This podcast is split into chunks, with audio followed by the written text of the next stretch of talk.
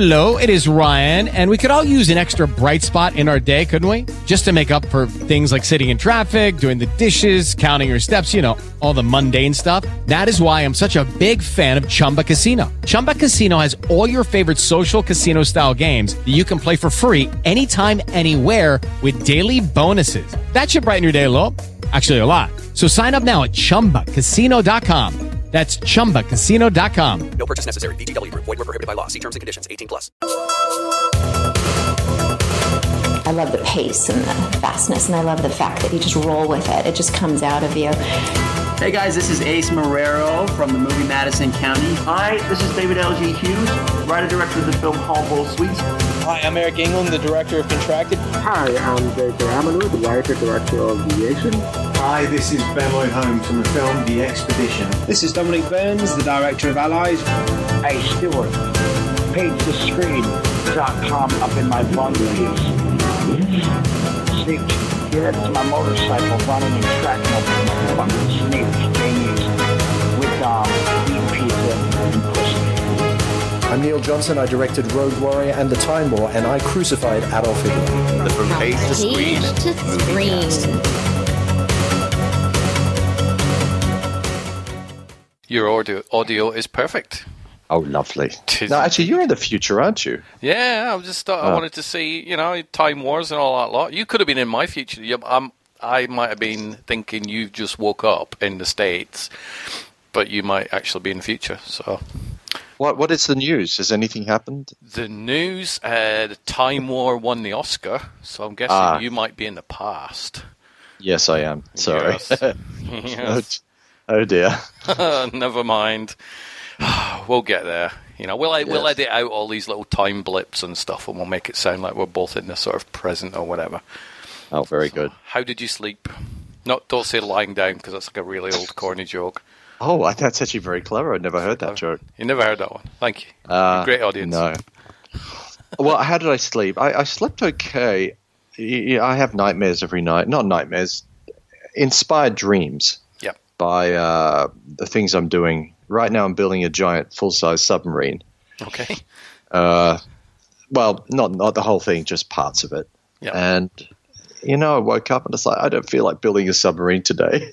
no. To be honest, if I woke up and I had to build a submarine, I don't. I'd have to be in a very special mood to go. Do you know what? This is submarine building day. I think. Yeah, yeah.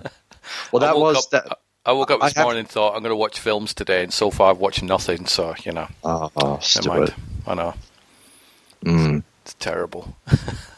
Um, I, you know what I did watch last night? Uh, was Ex- Excalibur? Ah, the old one that features a very Yes. early Liam Neeson. Oh, you're very strange, Liam Neeson. He's, Yeah. It's so bizarre. He's just grunting the whole time, and and and it- it's bizarre. I mean, you would not have, have expected that guy to become Liam Nees- Liam Neeson. You know? No. It's uh, had you seen it before? Or is this the first time you've watched it? oh no, I've seen this about forty times. It's weird, isn't it? I Um, remember I haven't seen it for at least twenty years or whatever, but I remember watching it probably when it hit home video. So it would have been like you know early eighties or whatever it was. It was nineteen eighty one, isn't it, or something? I think around Yes, that time. 1980, 81. It, you know, it, it it's a landmark film uh, because uh, you know I was going to watch the Guy Ritchie King Arthur, and I just thought I need to watch this one. And you know, they did everything real back then, um, and it's let me tell you, it's an absolute work of art. It, it's a weird work of art. Um, but it's so beautifully made. I, I watched it in full HD, and it's glorious. It's such a glorious film. As Patrick Stewart as well as a, you know, um, he's like it's funny. He's thirty years old, and he's got a he's got a daughter who's like twenty years old in the film. Because you know he's, he's got no hair in it, but I was going to Uh, ask actually, even back then, did he have no hair? I remember seeing him in I think it was Life Force from eighty five, and I don't think he had a hair in that either. no, he, I think he was born without hair. Do you think? Yeah, I mean he, cool. he's he's probably twenty eight to thirty. Yep. Uh, yeah, he looks like he's forty, but it, that's a good thing about Patrick Stewart is he doesn't age. You know, he's he's forever in our minds. He will forever be a 35, 40 year old man who lost his hair. Exactly. Um, and uh, he's he's great in it, you know. And it's it's uh, Gabriel Byrne's in it as well. and and Hel- and Helen Mirren, the, the Queen. Uh, you can see her boobies in one point. Um, she, she did. She doesn't seem to do that as much now, but there was a point, and then Kate Winslet, I think, took over where it's like, right, I'll take that role and I'll take my top off. Well, you know, they do it well. They do it classily. And you know, this is what I like. This, let me tell you what I hate. I'm on to my beefs of the day. You, you know, you see a romance scene, okay, with with a guy and a girl. They've been married for years, and they want to have sex with the the girl wants to have sex with the bra on.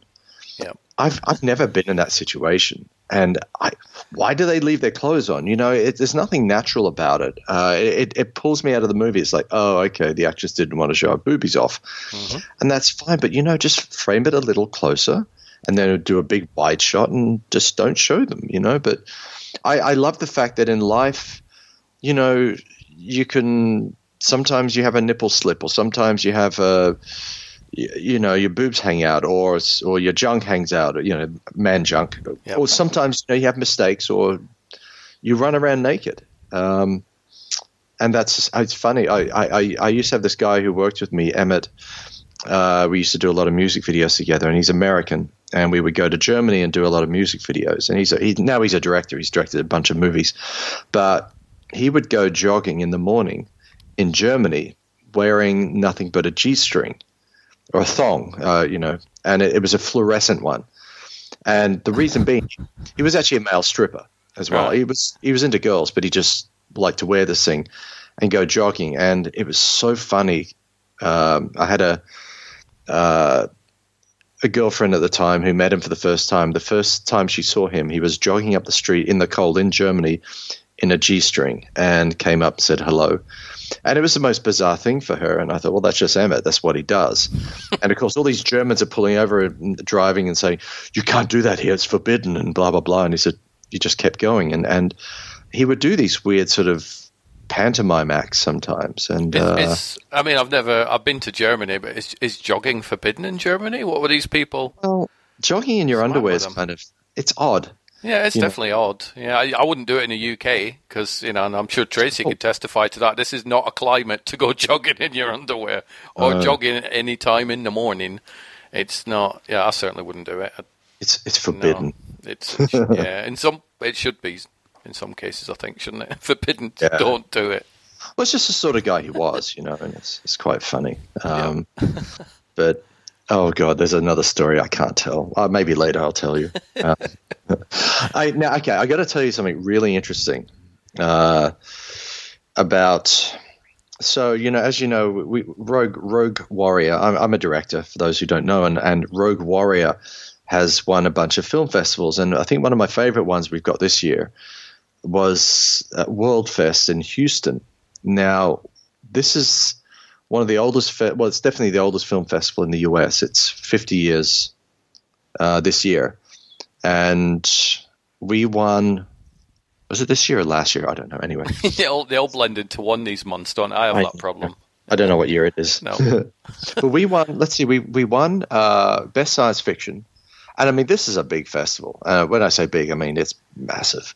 Um, so we won best science fiction film, and uh, what else did we get? Uh, best visual effects, and then there was we we, we were nominated for best actress, but the, Ch- the Chinese actress won. And uh, you know, I think Chinese sponsorship goes a long way sometimes. But you know, whatever. It's it's to be nom- to be the only American nominated for Tracy. That's a pretty cool thing.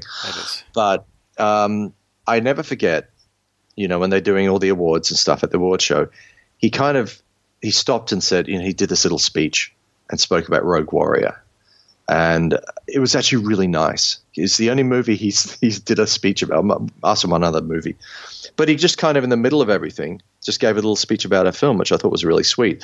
So anyway, this guy was having a, a, a birthday celebration in Los Angeles, and we got invited along. There's all these famous people there, uh, and I can't name drop, but I, I did meet the director of Grease.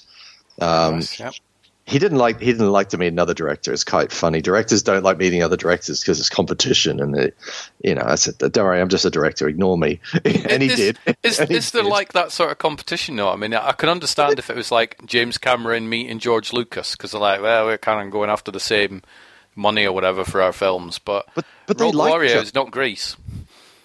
I know, but it, you know, it's.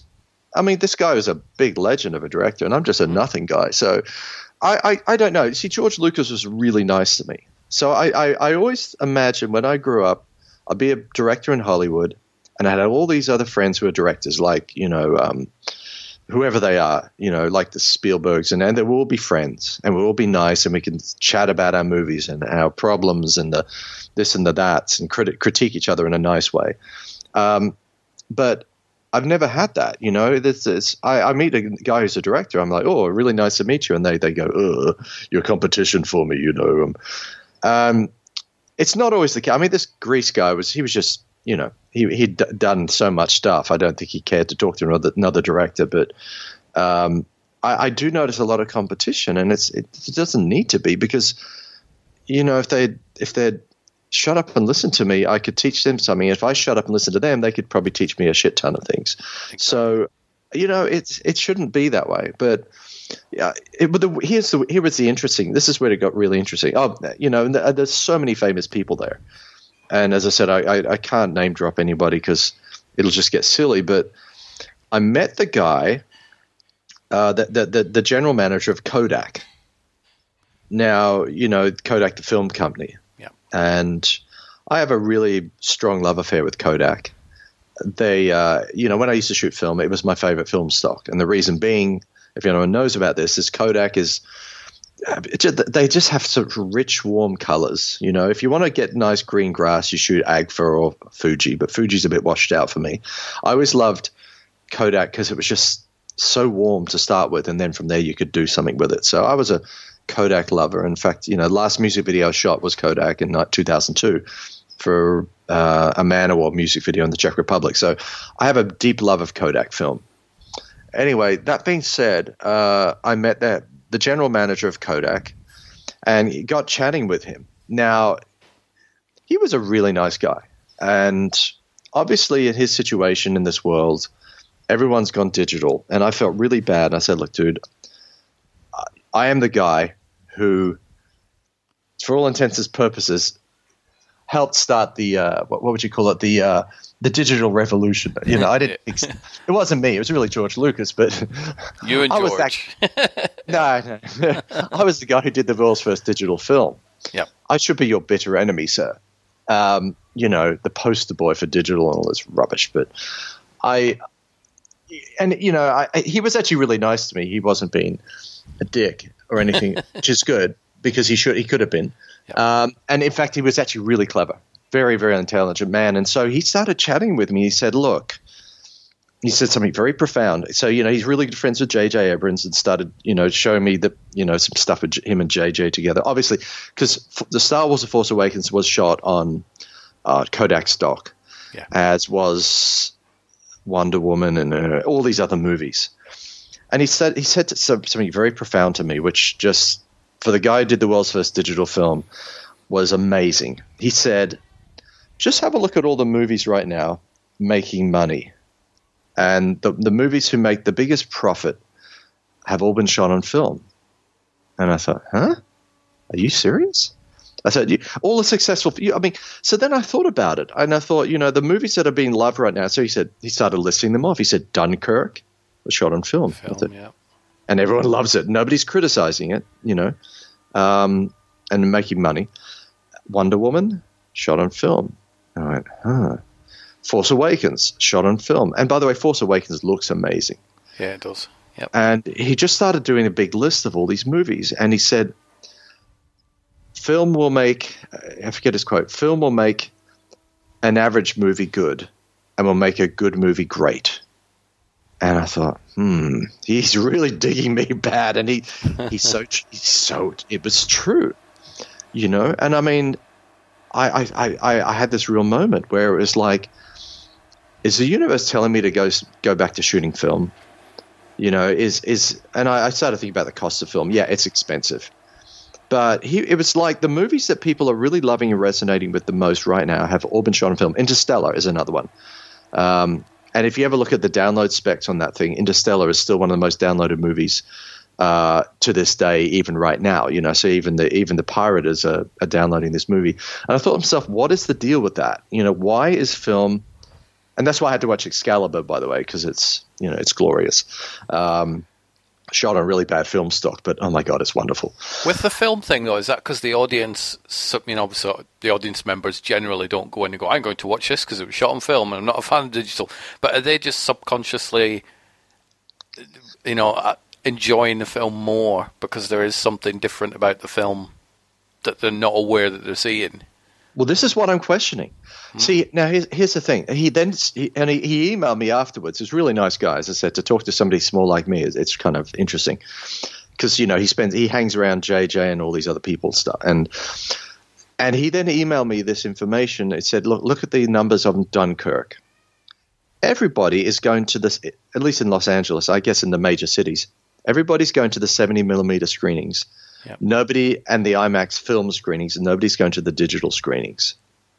And I went, "Oh!" And he showed me the numbers, and it's like, he's right.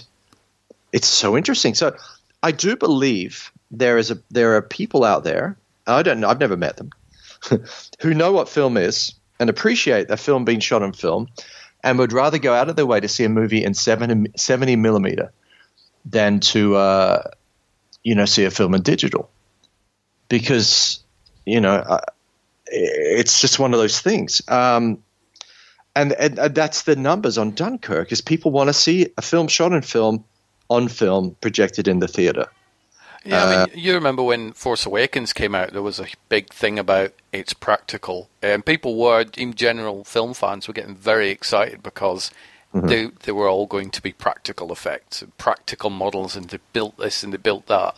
So yeah, it, it has sort of dripped over into the to the everyday film person, I think.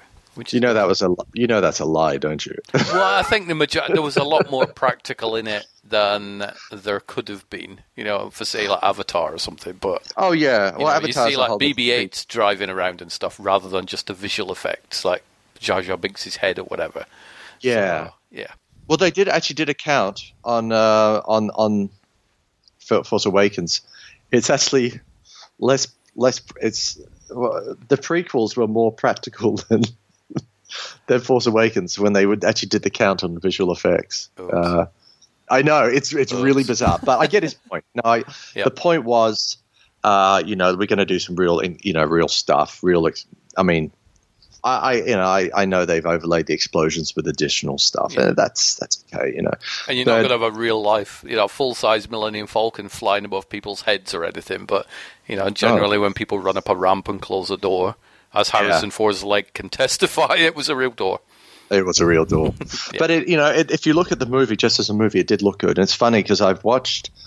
I, I thought about this and I thought, okay, let's compare. You know, let's. Sorry, I didn't mean to bump the mic. Let's compare films. Uh, let's compare Force Awakens to Rogue One.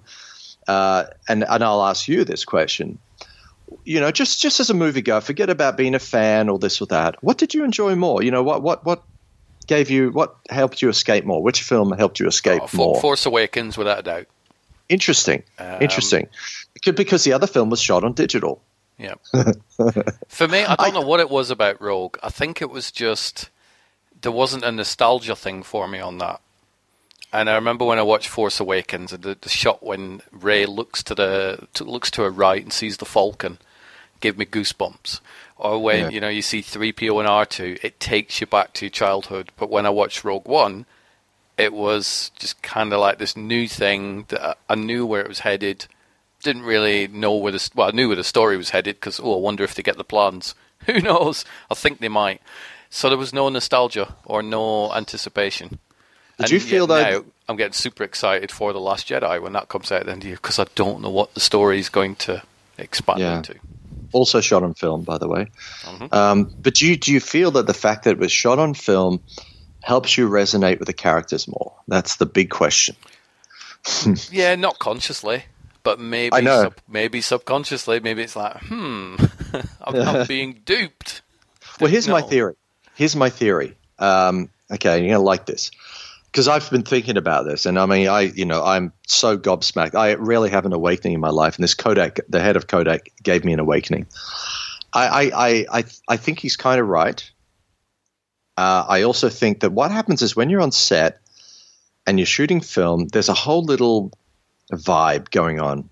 and a level of respect, and you know, it puts the actors into a certain mode mode when you are shooting film because it's kind of it's a slower process than shooting digital, you know, unless you've got a really good crew. God bless. good luck finding that. But generally speaking, um, there's some sort of special moment when film starts rolling through the through the through the uh, the camera, and maybe there's a there's a it goes back to an age old tradition of a you know hundred years back, and and here we are again shooting on film, and this magic happens inside the actor's brain, and it's like I know we're shooting film, and blah blah blah, and this and that. So I'm I'm now going out of my way. Uh, I, by the way, I think part of it is going back on that is also to do with the lenses you shoot on. But I'm now going out of my way. I'm going to try to instill in the next bits of shooting I do to pretend that I'm shooting film and try to instill that feeling that we are shooting on film, even though we're shooting on the red. Um, to try to see what, what it is, to try to explore this idea. And I'm going to pretend that I'm, I'm back to shooting film. I'm going to treat it like we're shooting film uh, because, you know, every time you roll a bit of film, it costs money. And I don't think it's about the money. I just think there's something solemn about the moment when film starts running through the camera that it. So I'm going to just play with that idea to the point then when I get a proper budget for another movie, yeah, I probably will try and shoot on film next time because it's just something fancy about it. But I you know, I, uh, I, I, am trying to understand what the reasoning behind it, you know, and and um, it's it's something sacred going on. I don't know. I, I really don't know the answer, but I think the audience perceive something looks different, yeah. and they don't know why. And there's some subconscious vibe going on behind somebody's brain. I mean, I, I, you know, I go back to the time when I first shot digital and cut on a nonlinear system. This is '97 and I, I looked at the image and I thought, oh, it looks like a, you know, I didn't like, I used Panasonic cameras because I didn't like Sony cameras. And I looked at it and thought, uh, this looks mm, not good. So I added, I shot 35 mil film stock just on black, and I actually put the grain over the top of the video image to make it mo- look more like film. So, you know, even then. And I felt that once the film was overlaid, it, the film came to life. It just suddenly looked magical again. So I, I, I don't know. I, I, guess there's some sort of weird sort of stuff I'm trying to ev- evoke in my head. Um, and uh, you know, I, I, I, I can't answer the the truth on this, but and I don't think you know. I don't think anybody really knows the, the, the reality except maybe the head of Kodak. You know, maybe he's onto something. Maybe it's along the same lines of you know you watch some of the earlier James Bond films like the Roger Moore type ones, and a car would jump a river, and it was an actual car jumping an actual river, and it was great, and we were so excited and we loved it. Yet you you take that and yeah. you do it CG nowadays, and yet there there isn't there's something there's definitely something different there. And I think if you took yeah. exactly the same shot but you CG'd it so somebody didn't know which was which, I still think instinctively they would know the difference between the practical one and the CG one, even if you didn't label it and go that one's this and that one's that. You know? Yeah, I you know it's, it's I think I think that's a big part of it because we're so uh, what's the word reticent to start you know using um, uh, CG. I mean, I am the worst culprit of that. You know, shot a whole movie on green screen, and yeah, that was start one and two. And you know, nothing against the actors, but the acting performances weren't that great. Yeah. And I think a part of that was to do with the fact that it was all in on green screen well, except for one, we had one spaceship set that we built. It was, but you know, it was a green screen film, and uh, you know, it's I, I I noticed the difference when I can get a, an actor out on location. Um, and really do the stuff on location. It does make a difference to the performance. So I think it's the next step beyond that is shooting film brings you back to the old days of movie making. I don't know. And that's why, like with the Time War, I, I'm trying to do as much practical as possible. That's what I uh, love about well, one of the many things I love about Rogue Warrior as well is the fact yeah. that you know Tracy's running down a mountain. I know yeah. Tracy's running down a mountain. You know the sun's yeah. belting down and cooking her. I know that that was you know poor woman's running down a mountain getting melted by the sun.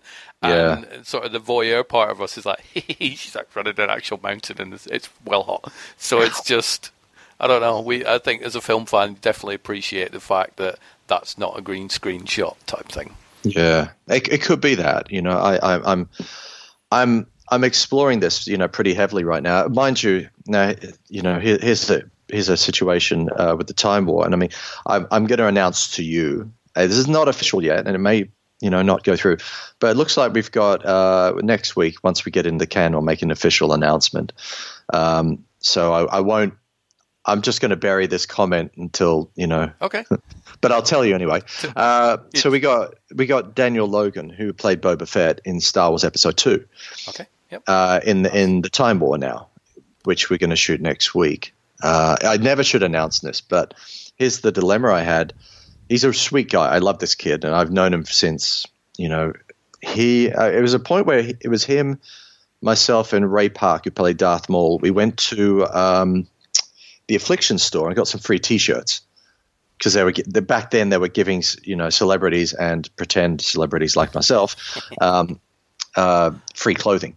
I hung out with them, so I got I got to go in on it. Nice. And you know they're they're both really nice guys, and I've you know thought Daniel was such a sweetheart and a really nice person ever since. And uh, so you know I finally got had something for him. I said, dude, you know let's where are you living right now? Let's do it. So let's stick you in a film. So we got him in a you know really cool little role in the film. Uh, and I wanted to take him out to the desert and shoot in real locations. And then I look at it and go, um, "It's going to be 115 degrees Fahrenheit this week, and I can't take this this sweet kid out into the desert and punish him." So uh, I, I, have to shoot locally, and you know, not I'm actually not going to do much green screen with him, but you know, we're going to have to shoot around Malibu where it's cold.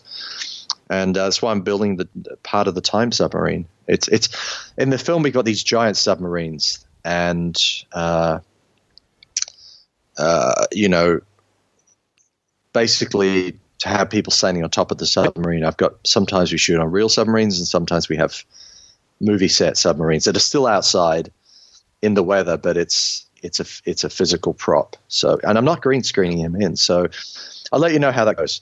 Definitely, good luck with that.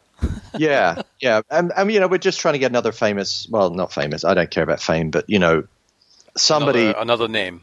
Yeah, a good name who will help bring attention to the movie, shall we say? Uh, yeah, because that, that's the way it all works now, doesn't it? And I, it's I see why filmmakers and distribution companies and stuff do that, but there's so many good films out there that have a cast that nobody's ever heard of that are really good films, but nobody talks about. It. Everybody seems to to need to, yeah, you know, this this film's here and it's got this person who was in that film. You've heard of that film, so therefore watch them in this other one, and it's like ah Sometimes it does infuriate me. But. Well, yeah, okay. You're getting onto one of my favorite beefs right now. so there's the notion of these Star Trek fan films that have been done. Yeah. And uh, I, I, was loosely involved with one, you know, to help somebody out briefly. Uh, and I don't want to name the guy because he, you know, I, I don't want to give this guy any attention. But, okay. um, you know that what they do, uh, that they will get some of the and I don't mean this in a bad way, but some of the act, there has been actors who are in Star Trek, yeah. and as I say, I'm not trying to be demeaning. Just they had their moment and they peaked, and now they're doing Star Trek fan films. Yeah.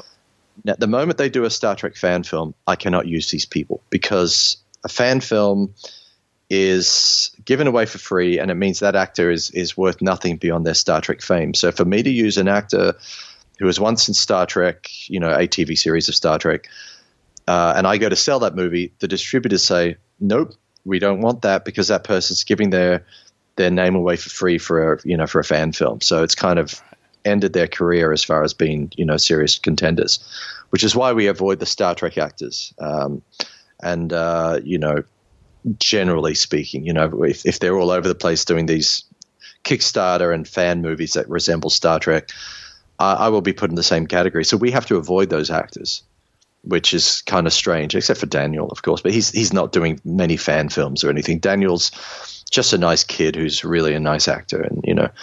Um, but generally, we avoid them. So we we look for actors who are really well known actors from other movies, like you know The Hobbit, or from uh, you know Blade Two, or, or something. You know that's that's where we try we we try to avoid the sci-fi actors because they're um, what they're doing is by by doing all these fan films, they're kind of watering down their uh, their image. You know, they're, they're not exclusively doing only good projects. And we're looking for the actors who only want to do good projects.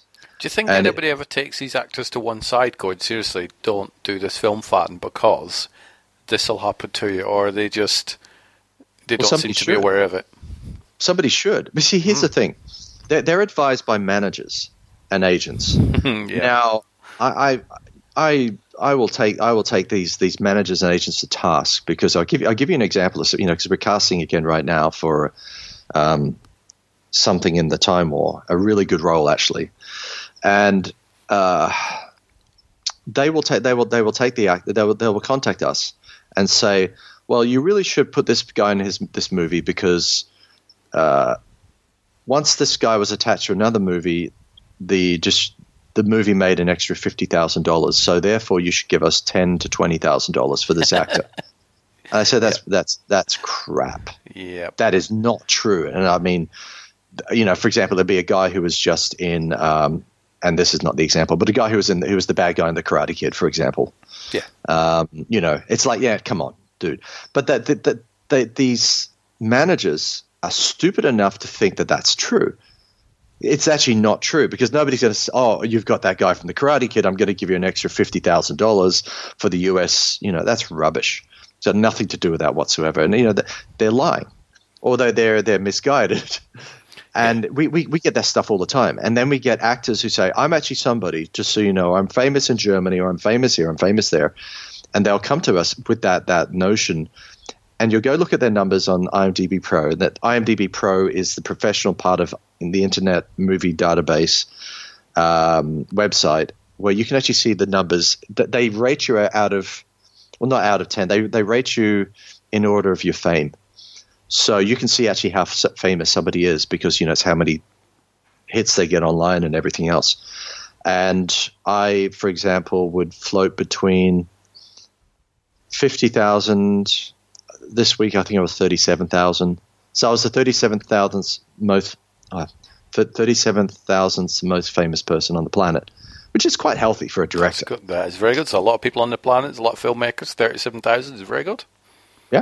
Yep. You know, 3,700 would be amazing, but it doesn't really matter, to be honest. But it does when you're trying to get a, an idea. So then you get these actors, you know, I'm actually somebody famous, and then you go on their number and they're they're 100,000 or 200,000. It's like, yeah, sure you are. Um, and they'll name drop and they'll lie about you know who they've met and who they work with and and all this rubbish and it's it's constant and they don't realize it's people see through their their their bullshit. They think they've got to bullshit their way in because they, they're not legitimate enough. And uh, then you get these other actors who are super humble and super nice who just want to work and and they've been in legitimate stuff. So you're kind of having to to navigate through all these people and then these managers. Let me tell you nine times out of ten managers mess it up for the actors. I, I swear to in the negotiation, they just start playing games. And what they don't realize is they're playing games with people who've made a bunch of movies and know way more than they do, and, and know that their actor is not worth this and that, and and you know, they they should yeah, and yet they'll advise that those same actors to go and do, um, uh, you know, a fan film because it's got the name Star Trek after it, not realizing that it's, once you do that, the distributors say no to you, you know, to the actor, because Yeah, distributors will say we don't want this actor because he's he's done this. Um, the Kiss of Death right now is, uh, you know, and he's a nice guy, Eric Roberts. Yeah. If you put him in your film, it's very hard to get a sale, Wow. you know, because he does everything. And it's that perception. So you cannot put, it's like, it's better that you put a no name actor in a film than Eric Roberts. You know, unless it's with a big ensemble cast, it's a different story. But, you know, if, if he's your star, no, nobody cares. You may as well put a nobody in there because he's oh, he's diluted his um, his his branding. Now here was a funny one. He was a, I mean I, I I have to laugh laugh my ass off. Um, we had this actor who was in we were we were trying to cast in a film who was in Game of Thrones. I can't name him. Yeah. But uh, a very very tiny role. I think, to be honest, I think there's only me and you that haven't been in Game of Thrones. I know so many people that have been in Game of Thrones of various, you know, very, I know a couple who have been in pretty big roles. Yeah. And then I know a few who have been in it, and I can't remember ever seeing them in the show. And I need to go back at some point and try and find them.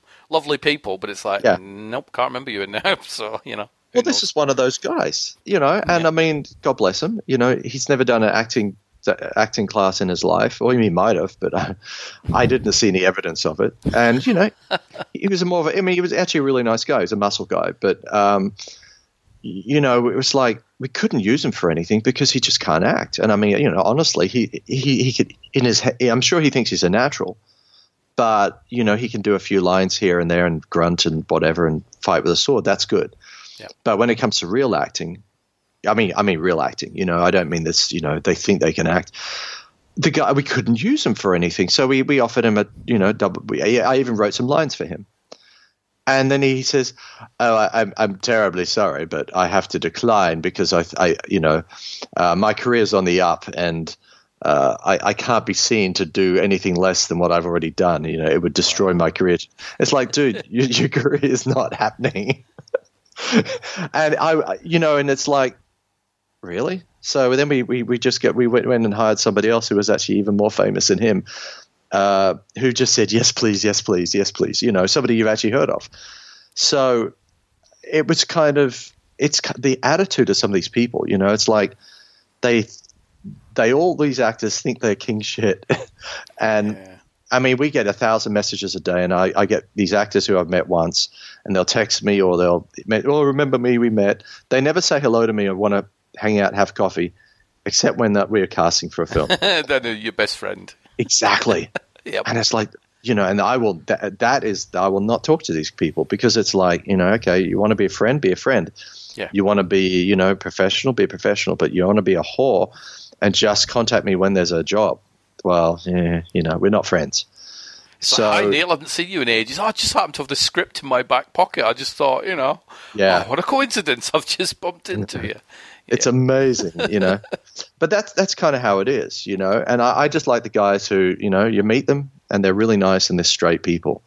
Um, it, it's just how how actors are. They're, they're you know, it's, it goes with the this the territory. You have to have an ego to to be good, you know. But it's like you don't have to bullshit your way because when you're dealing with people, you know, who've been in the industry a long time, they can smell you a mile away and they just go, "Yep, next." Yeah. You know, it's it's it's how the game is.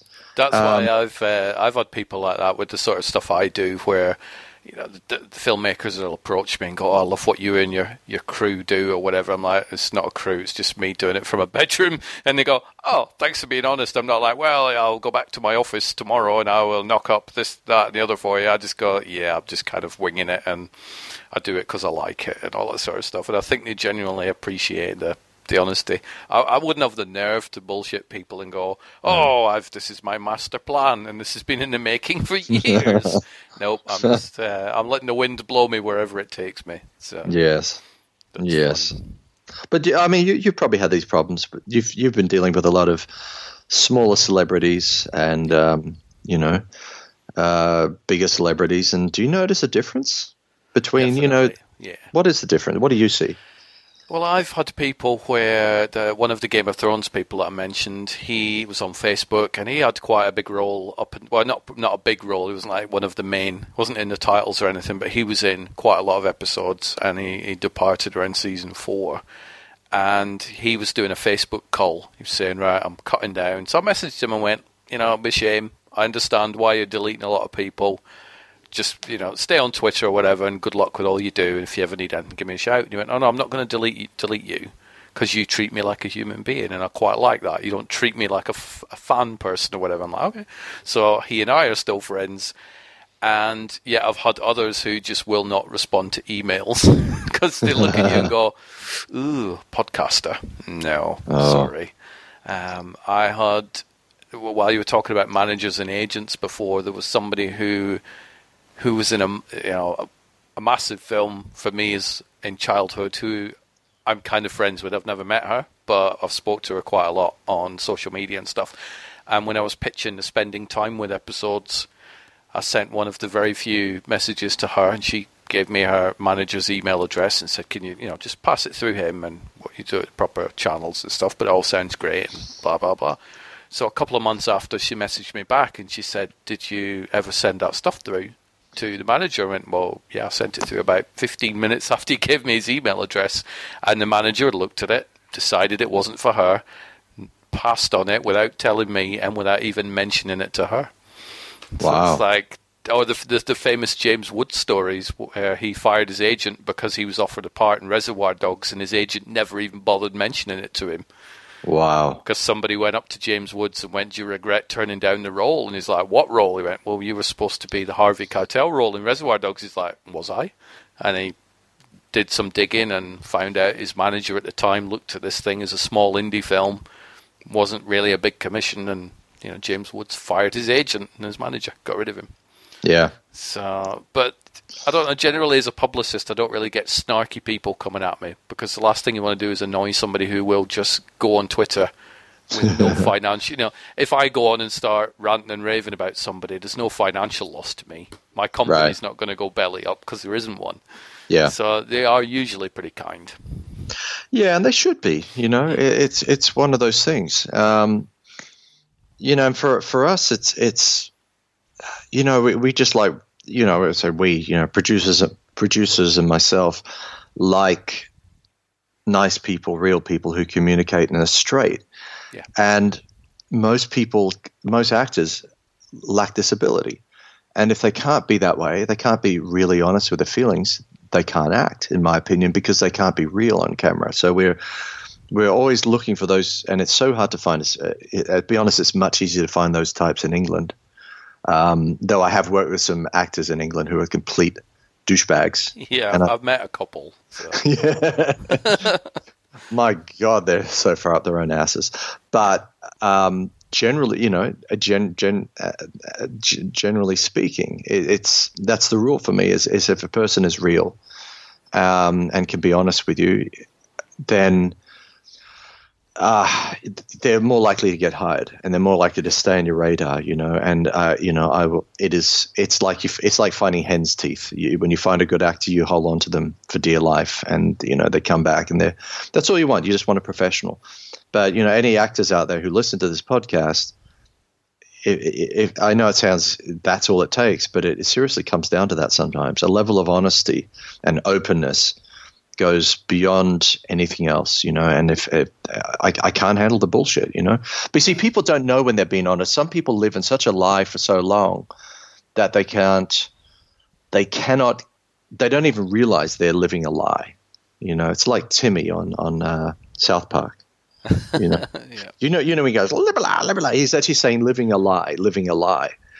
That's that's what Timmy says and I, you know, I, I, I, there's such a there's such a there's such weird messages in South Park, and I hear that, and I thought that's pretty much everyone, and not everyone. That's pretty much fifty percent of Hollywood. They're living a lie.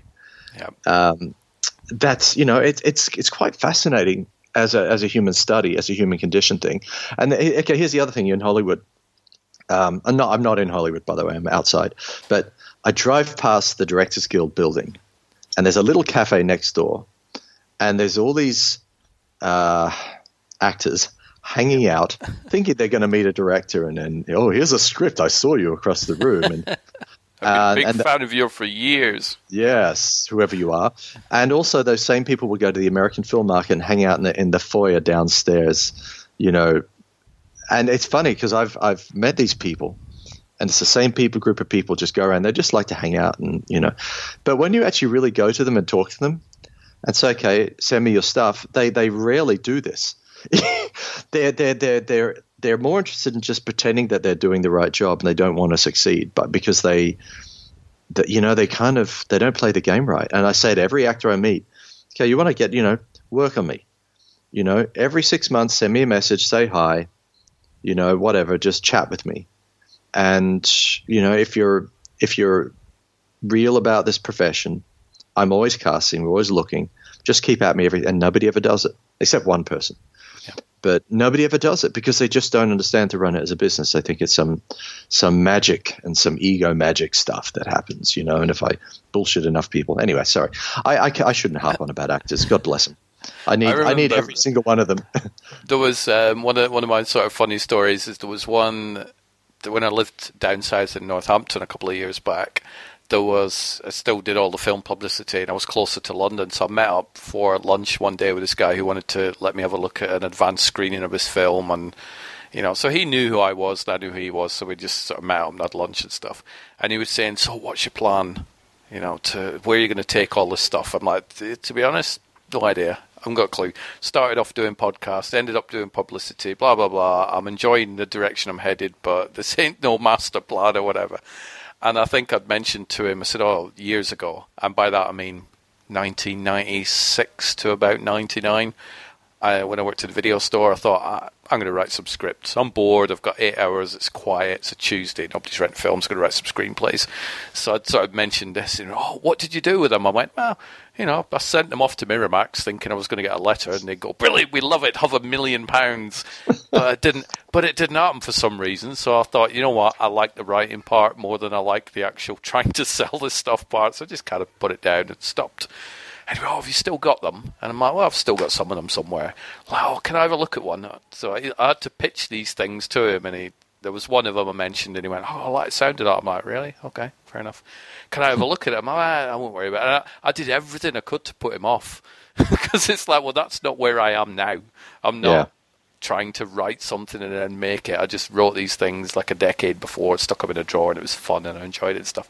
And he ended up taking it because he just would not sort of take no for an answer. But I did everything I could to go, no, no, don't worry about it. It's fine. It's not very good anyway. Don't worry about it. It's fine. It was years ago, and I, I gave up on it. And I, to be honest, I've not even finished it yet. And he just kept hmm. pestering, and eventually he read it. I didn't hear back from him. But uh, yeah, so other than me going, oh, it's the best piece, the best script you'll ever read. It's amazing, and I can't believe nobody's made it. I'm like, no, I don't want to give it to you.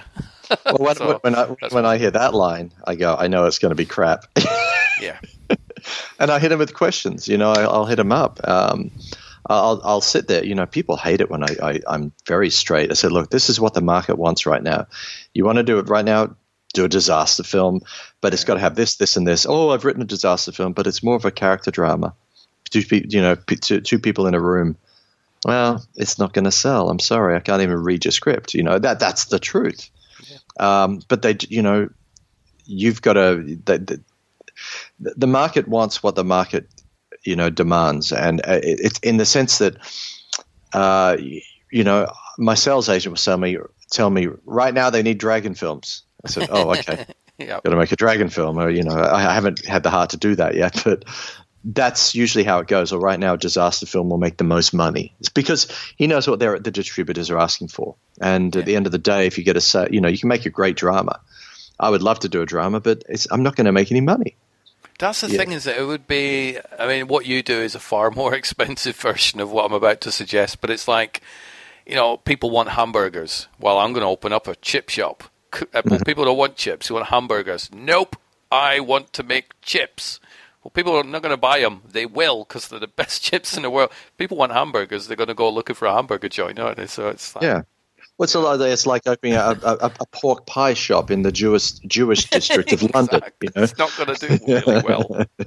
So, so I mean, obviously, on the outside, you can you're going to go bankrupt. you can torture all the all the Jewish people uh, by then constantly cooking bacon on the sidewalk and the smell of it there was a news story over here where there was a farm, and this is pretty recent, and there was a farm, and all these little piglets were inside, and the barn was starting to burn down, and it was horrible because oh, all these this. pigs were screaming. So the, the local firemen all showed up, and they burst into this barn and rescued all the piglets. Yay, well done, firemen! And the farmers were so impressed that they killed the piglets, made them into bacon for the firemen.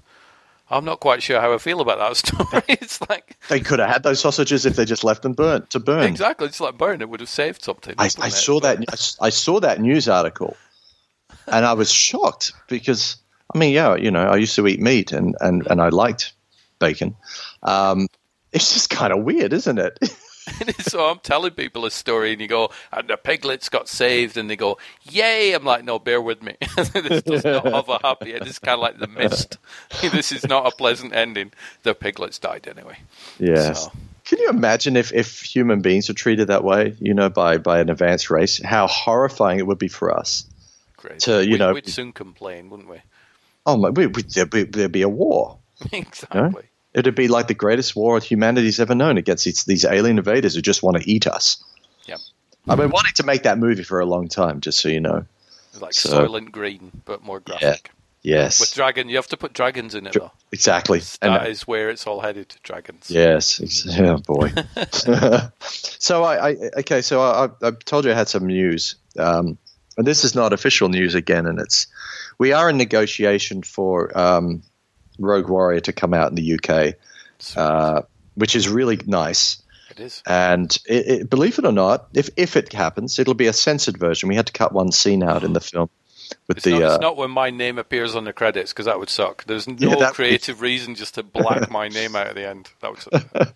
yes, but- no, it's it was the the sexy scene, the love scene in the film. Uh, See, that's weird because we're quite open on stuff like that over here. I mean, we don't do it in the streets or go jogging in g strings or whatever, but we're quite Well- liberal when it comes to sex scenes and stuff. Well, I think because he wants to go on the shelves in uh, Tesco and stuff, you know, and you want to buy the movie for your, your son or daughter, uh, they kind of want to make sure it's safe for you know for, for children. Um, you know, even though we have to mention that you know, um, I, I was a sex, I was your father's sex machine. You know, that that's okay, but heaven forbid if fine. you showed side side boob or anything Yes, like no, that. no side boob. We won't do, do not tolerate side boob in Tesco. Uh, Yes, but that's you know that's okay. So I'm I'm waiting for that to go through. Um, hopefully that'll happen for us, um, which makes me very happy because you know it should be released in the UK. Um, me very happy because none of my DVD players or Blu-ray players at the minute are multi-region. So it's like, damn it. Yeah, well, I just so you know just so you know, uh, whispering to you about this. Um, they're all they're they are all region free. Even better. I should be Yeah. placing my order then. Well, yes, but but stand by. You know, they're they're Oh. we, we well here's now here's what's coming out in Japan. So they're releasing Rogue Warrior in Japan, which is very nice. Um, which I sent you the artwork for. We haven't released the artwork yet, The but it's, artwork's amazing. Do you know that? Do you not look at that and go, "Wow, I want Yeah. that really big on my wall"? I, I'm going to. Don't Well, blame actually, me. It's very I've got I've got the artwork actually on my phone as my screensaver. nice. Uh, so um, you know, it's a, uh, yes, we'll release the art artwork very soon, but it just looks so cool. Sometimes the Japanese do complete crap art, and you say, "What the what you know? What the hell, Japan?"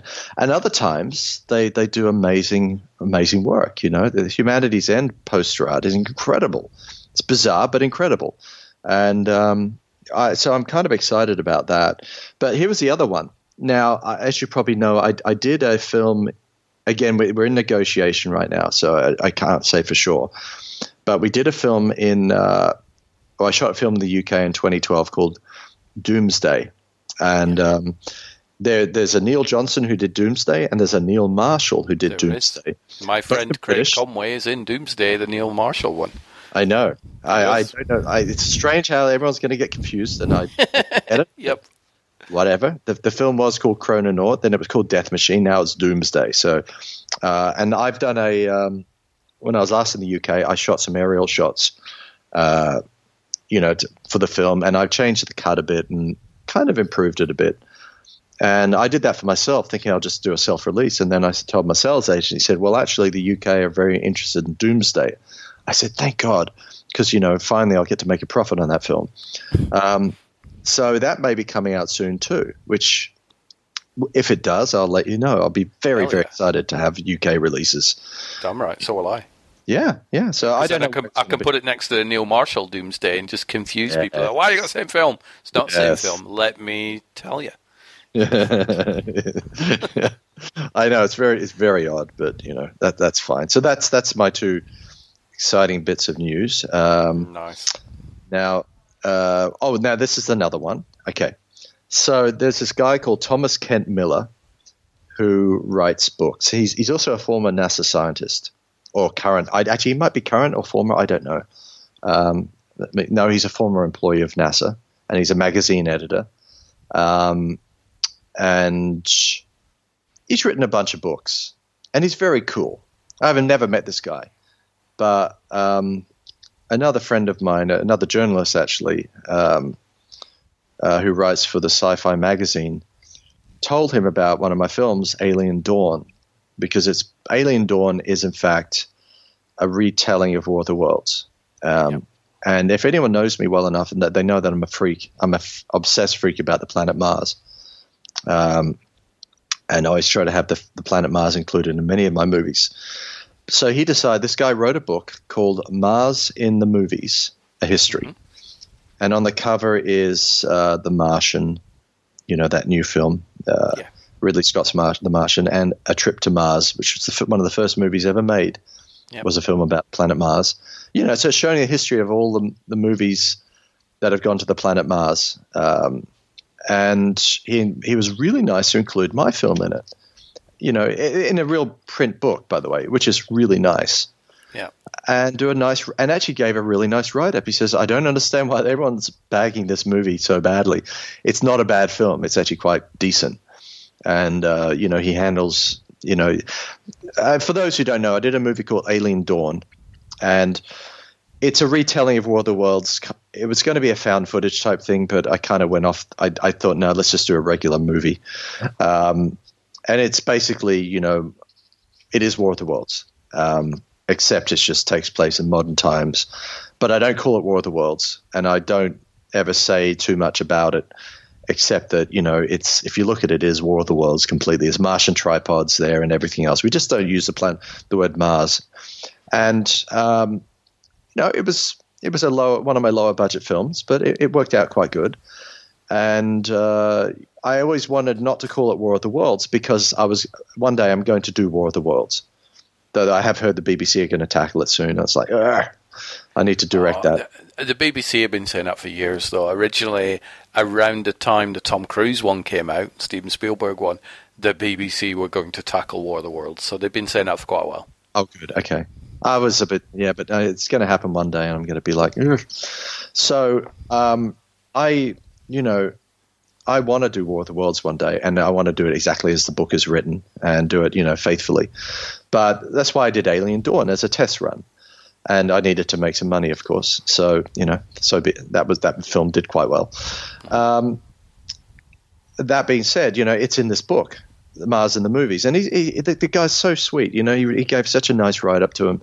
So, if anyone out there wants to buy a book about um, the planet Mars, it's actually a really well written book. I have read it, and I can honestly say it, it's it's my bathroom book. You know, every time you're in the bathroom, I open it, I read a page or two, and I absolutely adore this book, and I can't actually put it down. I'm, I'm, I'm excited just, just to sit and open it up, and it's called Mars in the Movies. It can be ordered on Amazon. Uh, Thomas Kent Miller, and uh, printed by McFarland Press. So it's a real, really properly printed book. It's not a it's not a self-printed book, you know. It's and it's it's great. It covers all these old movies, so many movies you've never heard about. Um, you know about the planet Mars, and it's it's he gives so much interesting information about you know the history of these films. There's so much dirt in this book; it's amazing. That's what you. It's what we really want, though, isn't it? From books like that, it's like just Yeah. tell us stuff that makes somebody else look and sound terrible. Exactly. We want well, not you just want to know the truth. Yeah. about movies, you know, and the stuff that goes on. My God, the stuff that goes behind the scenes with me. Wow. Um, I can't wait for the Time War documentary because it will, whew, you know, it, it'll blow somebody away. But um, I had a similar situation with another film. You know, I once did. I had, a, you know, terrible behind the scenes stories, but it's uh, you know, it's just one of those things. It's just so nice to be actually recognized in print after all this time, especially when print is disappearing. You know, it's uh, sorry for the shameless plug and that bit of advertising, but you know, Nothing wrong with shameless plugs. I do all the time on mine. Yes. So. Yes. I have uh, I have uh, an actual book on my bookshelf, and it's called VHS Video Cover Art. And Wow. I remember, geez, like seven or eight years ago, this guy called Thomas Hodge. He used to design all the cover art for a lot of the indie movies. And he contacted me because I'd, I'd put some tweets out. that I used to work at a video store, and he went, "Do you have many pictures?" So I went, oh, "Funnily enough, I have loads. Here you go." And he made me sign this sort of release form that he could use them in his book that was coming out. So I found the release form years and years later, and I messaged him and went, "Whatever happened to that book?" He went, "What book?" I went, "The one that I sent you all the pictures for." He went, "Oh, that came out." I'm like, "When?" He went, "A few years ago." I'm like, "Send me a link." So I actually purchased one of these books. It's got all the full size cover arts of a lot of these classicy 1980s movies and stuff like Cobra Cop and all this sort of stuff. And in the back, there is a couple of chapters on video stores and there's the pictures of my own video store in there with my name. Oh, So nice. I actually have. You were saying print is dying. It kind of is, but I too have a, a hardback book sat there. So Oh, that's magic. It's hardback too. cool. It is definitely hardback. Mine is, yeah. Now, okay, jumping onto Tracy Birdsall, you know, who we always end up talking about, that actress who's in uh, Rogue Warrior, I believe. Well, usually podcasts end up talking about you, so it's quite nice that I don't have to give Neil Johnson a shout out because you're doing that. So let's we'll focus on Tracy. Yes. Hi, well, okay. Her her um her great grandfather is Bert Lewis, and um, now he was a Disney composer in the twenties and thirties and forties. Now he wrote, believe it or not, because she she found this out this week. Have you heard the song "Hickory Dickory Dock"? The mouse ran up the clock. The clock struck one. The mouse ran down. Okay, he wrote that. Wow. He wrote that song, and he also wrote "Old King Cole." Uh, but I did the music for it. I don't know if he wrote the words, but he did the music for it. But he wrote all these famous nursery rhymes. That's kind of nuts, isn't it? It's like Isn't that bizarre? wrote Hickory. It's one of those songs. It's a bit like Happy Birthday. You go, that's just always been around. That song. Yeah. You don't presume that somebody actually sat down and thought, "Hmm, this will work," and, and wrote it. So Hickory Dickory Dock. That, that's mental. Isn't that bizarre? it's very bizarre. I actually, I'm, I'm just, I, I know she's in the building. I'm just texting her. I heard, I hear footsteps upstairs, so I'm going to see if she's around. Um, because we're either going to shoot today or build submarines. Well, I'm going to build while she watches. Well, no, she does. She does interviews, but um, I'm going to see if she's around to tell because it's it's the most bizarre thing. This is her grandfather wrote all these things. Um, Crazy? I've just texted her to see if she, she if she's here. Um, but in the meantime, okay, okay, I got to tell you something. So I have a, a I, I run Macintoshes, a lot of them, and my wonderful laptop, 17 inch computer, uh, last week decided it would die, and uh, this is why I haven't been online much lately. It, it the video card went out in it, and it's like it's got everything on it. It's backed up, but I was so upset. Five hundred dollars to fix. So I read online. Believe it or not, you can take your lap, uh, certain laptops apart if they have this fault. You unscrew everything. You literally strip the computer down to nothing, and you have um, you have uh, the logic board. Yep. Nothing else. and you take that logic board and you put it in the oven Oh God, yeah. for seven minutes at 400 degrees Fahrenheit and cook it. And then you put it all back together. Takes an hour or two to put back together. and it fixes it. And guess what? It worked.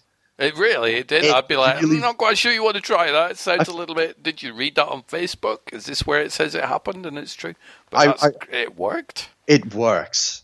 And let me tell you, I was terrified, but then it's like it was broken anyway, so let's give it a go. So it worked. So I was so happy.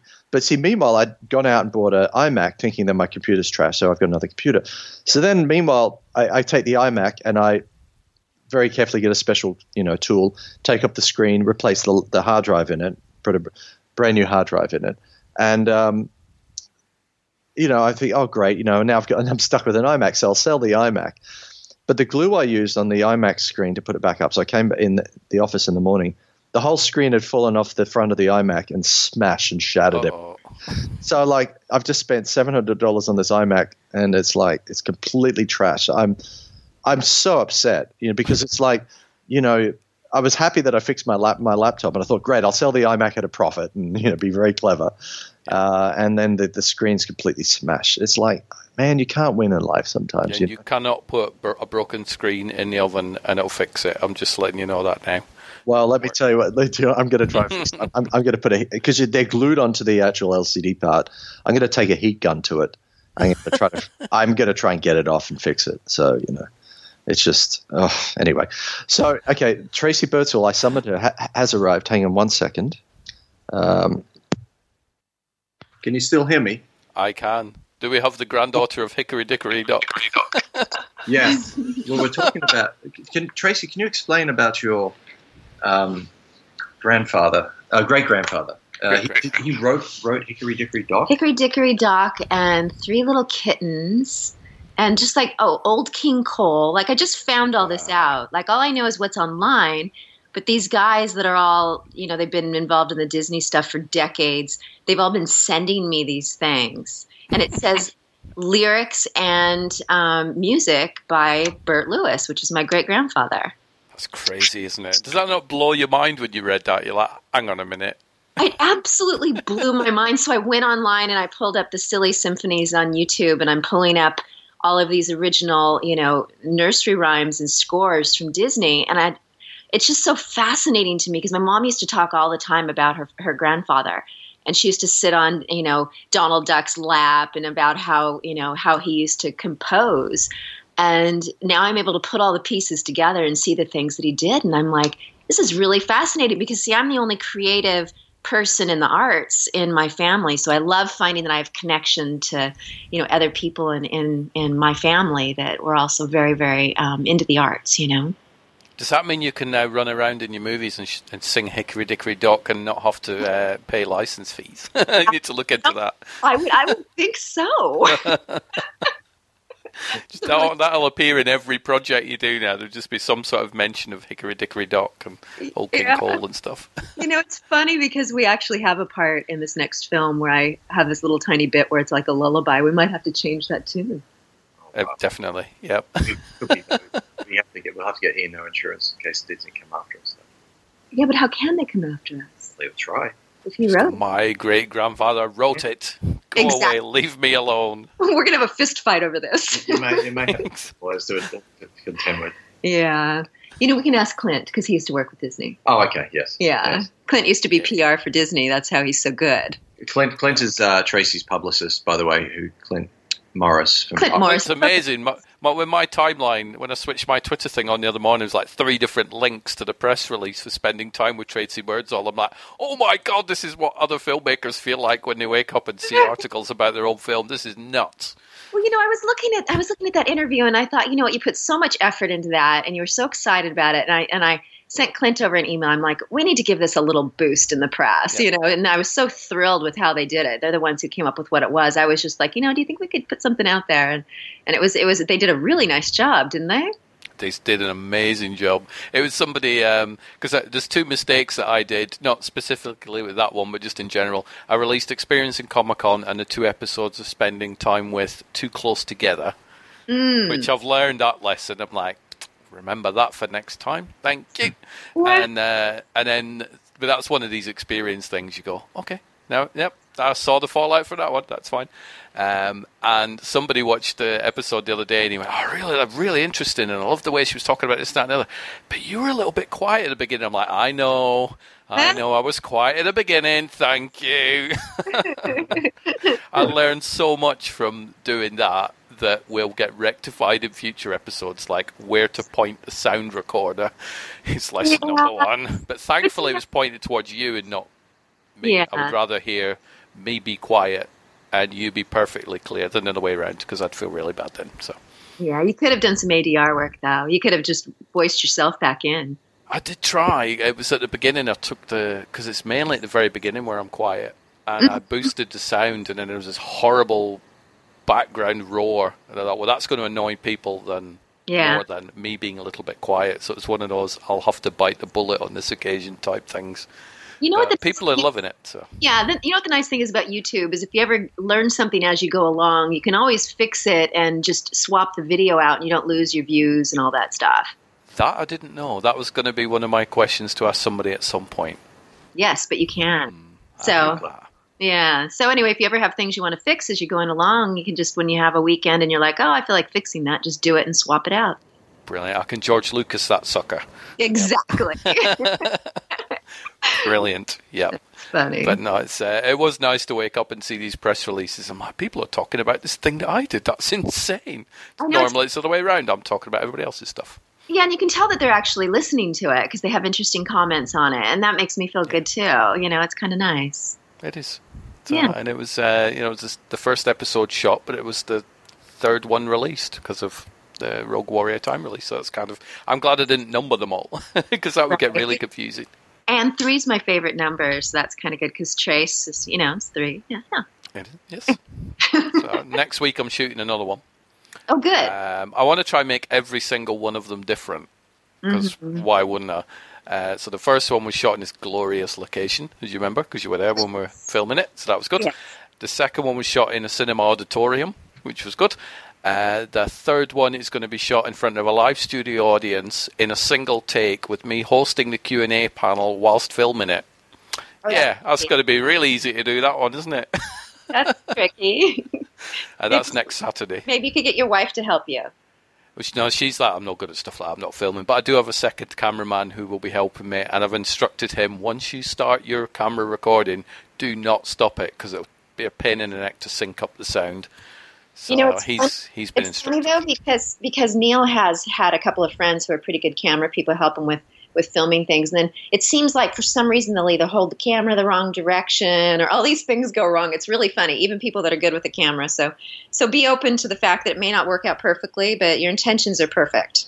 yeah, exactly. Mhm. So it, it should be fun. So that this time next Saturday, I'll actually have finished shooting that one, and then in September, I'm shooting two more with you know different actresses, which that will be a lot easier. So. Yeah. Uh, Neil very kindly did his wonderful poster work on that for me and overlaid the graphics and stuff. So Yes, I thank you again, Neil. It take, takes me all, all of two minutes. Yeah. it's one of those things. Is that I, I need to learn how to do it myself, but I've not had the time to sit down and learn how. to... I felt really bad because Neil did the one with the actress Mhairi Calvey. She was a little bit of trivia for you. She was the little girl in Braveheart who gave the very young Mel Gibson the flower at the funeral. Oh, okay. So she's now all grown up. So I'm going to be sitting down with her and having a conversation. Um, and I sent the, the picture over to Neil saying, chance you can do this. And he sent it back. And I'm like, uh. And then Danny Thompson, she came back with her picture. So I messaged Neil again. I'm like, uh, sorry to be a pain, but can you do it with this one as well? So, You know, he could he could probably make you a template. No. yes. I have to show him. I- I'll have to do a tutorial on how to use that. We could videotape you Yes. doing it. Yes. That's what we'll do. And then he can do you up a template and show you how to do it and how to change it because it'd be a good arsenal to have in your in Oh, your definitely. yeah. It- it is one of those things that I need to sit down and go, right, I just need to have some time to learn how to do this rather than I'll just pester Neil again and interrupt him from making his sci fi epics to do this little thing for me. That has nothing to do, right? yeah, exactly. Neil's just sat there going, I wish somebody'd give me something to do. I'm a little bit lost and bored. Oh, look, a poster. Wait. he does that with me too. It's really funny. I'll tell you. Um, this morning I was talking to him, and I and we've got some stuff we need to shoot. And I said, well, the, the next day that we're shooting just some of my stuff, I said, send me over some of that stuff, separate it out how you want to do it, so I can prepare. So he's like, okay. So I get this email.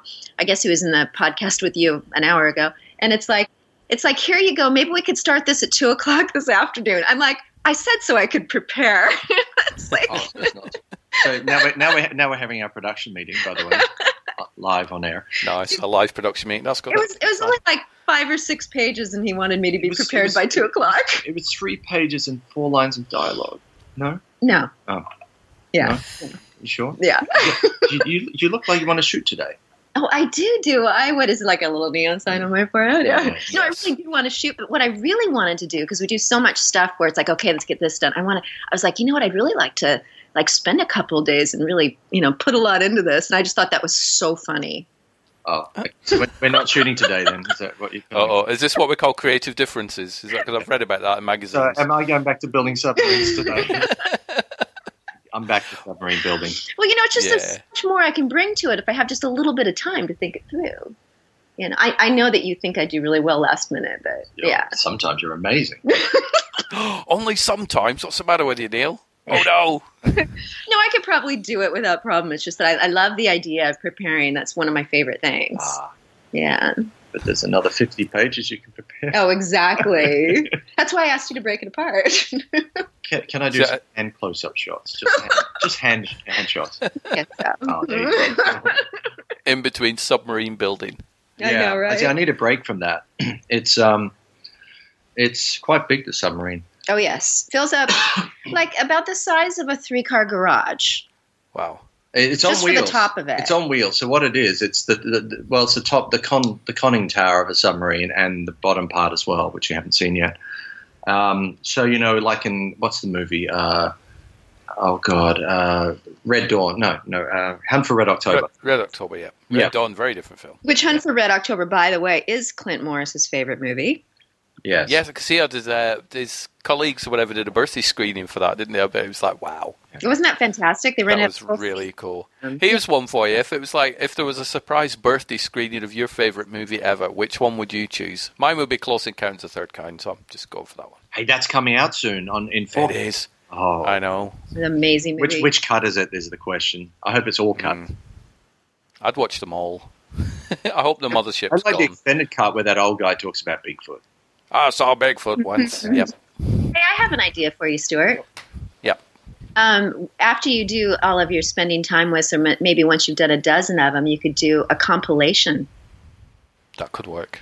It would be really cool. Oh, a best of like Yeah. highlights from each one. Yeah. So, I'm hey, all for that. Yeah. that's a great. So, what would your birthday movie be if you Oh, had gosh. to sit and watch it in a? you theater? answer first. I'll think about it. Oh, And Uh, you can't choose Rogue Warrior because that's cheating. And You know, um, I do the you know. first Star Wars. You know, because I saw it as a kid before it came out, as you know, because it's been in the press. But it's just like now I want to go watch it again. But that would only be like the next birthday. Um, I would probably say either if if I was able to invite people to the theater and see it in the theater, I would say either Excalibur because it was fresh in my head, Oh, we just Um, watched it. or Dune, or uh, Oh, I have an idea. Race Eraserhead. Yeah. Ooh, wow. How about Logan's run with suspension from the ceiling so that when they fly, we could go up in the air? Oh, you mean when they got up the carousel? No, so you could do that as well. Wouldn't that be fun? I always Watch wanted that, and then the TV series as well. Watch all the episodes of the TV show. Oh yeah, that's right. You said that to me before. Yeah. I, don't worry. We, we, we, we have a costume from the TV series. I think I told you that story. Um, it's it's in their warehouse right now. Uh, It doesn't belong to us, but we have it. yes, Just yeah. like stolen it or something. Now somebody bought it that lives in England. Blakey bought it, and so we went and picked it up for him. So we're storing it until we, Well, we go have- back out there next time. Maybe we should wear it. yeah. We have a Sandman costume and the, the green robot character um, costume. We should put them on and take pictures and send them to Blakey. Maybe We I'll should. do this. Nah, Definitely. he always tells me no. these are really old costumes. you like put it on, you're like, uh oh, I've just put like a hole in the sleeve or something. There, that would not be good, would it? Little super glue. But Neil could like Photoshop the the rip out so that nobody would ever know, and then you could. I'm just sure say it was wouldn't mind at all. yeah. No. And then if that Yeah. ever happens, let me know, and I'll edit this bit out of the podcast so there's no evidence whatsoever. Oh, we like it though. Yeah. We, we So next week, I am hanging out with uh, Klaatu from Return of the Jedi, which will be amazing. A guy called John, who was in Return of the Jedi. Oh, so that'll be oh, oh, kind oh. of mental. really. Yep, and a lady called Tina Simmons, who's been in things like uh, she was in Return of the Jedi as a rebel officer. She was in uh, Superman Four. It's a mental filmography. So I'm hosting a Star Wars panel, and Gloria Garcia, who was in The Force Awakens, she was like the first uh, uh, soldier on Jakku. So I'm going to be geeking out and hosting a Star Wars panel this time next Saturday. So I'm super excited about that. Yeah, Amazing. So and I'm going to get them all recorded. So I'll be putting them all out as podcasts as well. So you will hear me waffling away to the likes of people from Doctor Who, Red Dwarf, all sorts. So I'm making sure that's done for you. Red That's Dwarf. fantastic. Who, who have you got on Red Dwarf? I have got a guy called Mark Dexter who played Rimmer's brother. Um, previous years, it's like last year or first year, I think actually, it was Robert Llewellyn and Hattie Hayridge who played Hologram. She was lovely, and Stephen Wickham. Uh, this year, Stephen Wickham's back, and Mark Dexter, who was also in Transformers the last Knight, apparently, but I didn't watch that because it looked a bit, you know, a bit Transformery. Doesn't that, is that the new one? Yes, Okay, I think that that's also got us the submarine we filmed in in, in Portsmouth. really. I believe that's also in in That's a fabulous, Yeah. fabulous. It's a great submarine, but that's also that, that's the one they use in Transformers. So we, we Yeah, I'm excited to watch it for that reason. I want to see. Yeah, you go. That's the submarine. that's our submarine. Well, we've got to go shoot some more footage in a submarine as well. So we're trying to find one right now in the US that matches that one. So it's going to be fun. It, this is a this is a submarine time travel Nazi movie. yeah, that's going to be really. Has it been a hard film to pitch? I would think it would No, be. it's been really, really easy. People, Was it? People, well- everybody wants to see it. everybody. Oh, everybody does want to see it, but it's like it's Nazis and submarines and time travel. You're like, okay, Act- I don't know what I'm going to see, but I'm intrigued. Yeah. Actually, our our sales rep told us yesterday because we have this one part that we're that we're filling. It's just it's it's it's a small part, even though no part is small. And he goes, "Stop worrying. Just make sure they're a good actor." He goes, "It's it's the pitch on this that Yeah. everybody wants. You don't have to put any more names. There's enough names in it. Yeah. Yeah, it's like we've got you. It's fine. Go It's make like- the film. make Yeah. sure they can act." Yeah, Yeah. exactly. So you know, we got we got a, it's got we got a film with Adolf Adolf Hitler and Joseph Goebbels. I think maybe Jesus Christ. Jesus Christ is in it. Um, There's not many films that have Hitler and Jesus in it, though. I can't think of any others. Yeah. Yeah. Wait do you see what Hitler does to Jesus? You see what Hitler does to my character. oh. and the daughter of Hitler as well.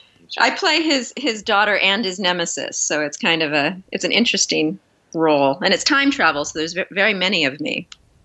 How hard is it? I mean, this is probably more a Neil question, I think. But how hard is it to? Have you written out your rules of time travel, and you've has it been a nightmare making sure that the story sticks to those rules? Yes. Yeah, there you go. It's an easy answer, isn't it? Sure, Yep, Nightmare. um, well, greater nightmare than anyone could ever realize. And um, I will, I will take anyone on if they want to criticize my time travel science because I, I've got it all worked out and I've spent years. So, but it won't make sense to a lot of people. But I know that if I ever sat down with anyone, I can cover my ass in front of um, an entire league of scientists. And you know, It's actually quite an intelligent movie. You know, Yeah. it's it's very very serious sci-fi, very dramatic sci-fi. So it's kind of it's kind of an interesting twist on things. I don't think I've seen anything like it. No, no, there there is no time there is no time travel movie. Oh, that's the other big news too. Um, so you know, we got two movies. We actually have a movie called The Time War and At the Edge of Time. Oh, so actually, this movie was kind of born out of the other movie because at the edge of time, if you remember, we've been working on that for several years, and since we did it before Rogue Warrior. Um, Rogue Warrior got to be such a behemoth of a film that we're like, oh, we need to beef up at the edge of time. I mean, because of course everything was bigger in Rogue Warrior, and so we went back and we started you know neil started writing scenes and hiring you know bigger names and stuff like that like we did with rogue warrior because people always expect something bigger out of your next project and um, they put it all together and he had like this four hour movie once he put it all and, and it didn't work I, I just said this is two movies and this is terrible. What am I going to do? And then I just said, okay, I've got two movies. Let's split them up into two. Let's shoot an extra.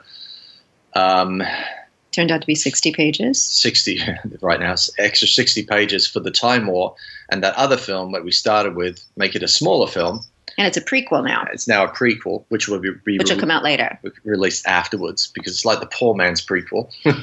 because you had like these epic moments that he put in there with these epic actors in order to make the film bigger and the other film actually watered that down rather than this bringing that up. So it took something that was great and made it lesser because it was involved in I don't exactly know how to how to explain it, but the Time War was basically born out of the making of At the Edge of Time and making that into a bigger movie, and then everything from the performances to almost even the genre didn't even work Yeah. together. yeah. Yeah. A lot of humor in At the Edge of Time and ha ha ha, you know, a lot at, of at the Edge of Time is more like a Doctor Who episode. The Time War is more like um, yeah. I'm gonna listen to you try to explain it. Good luck, Neil. We're all counting on you.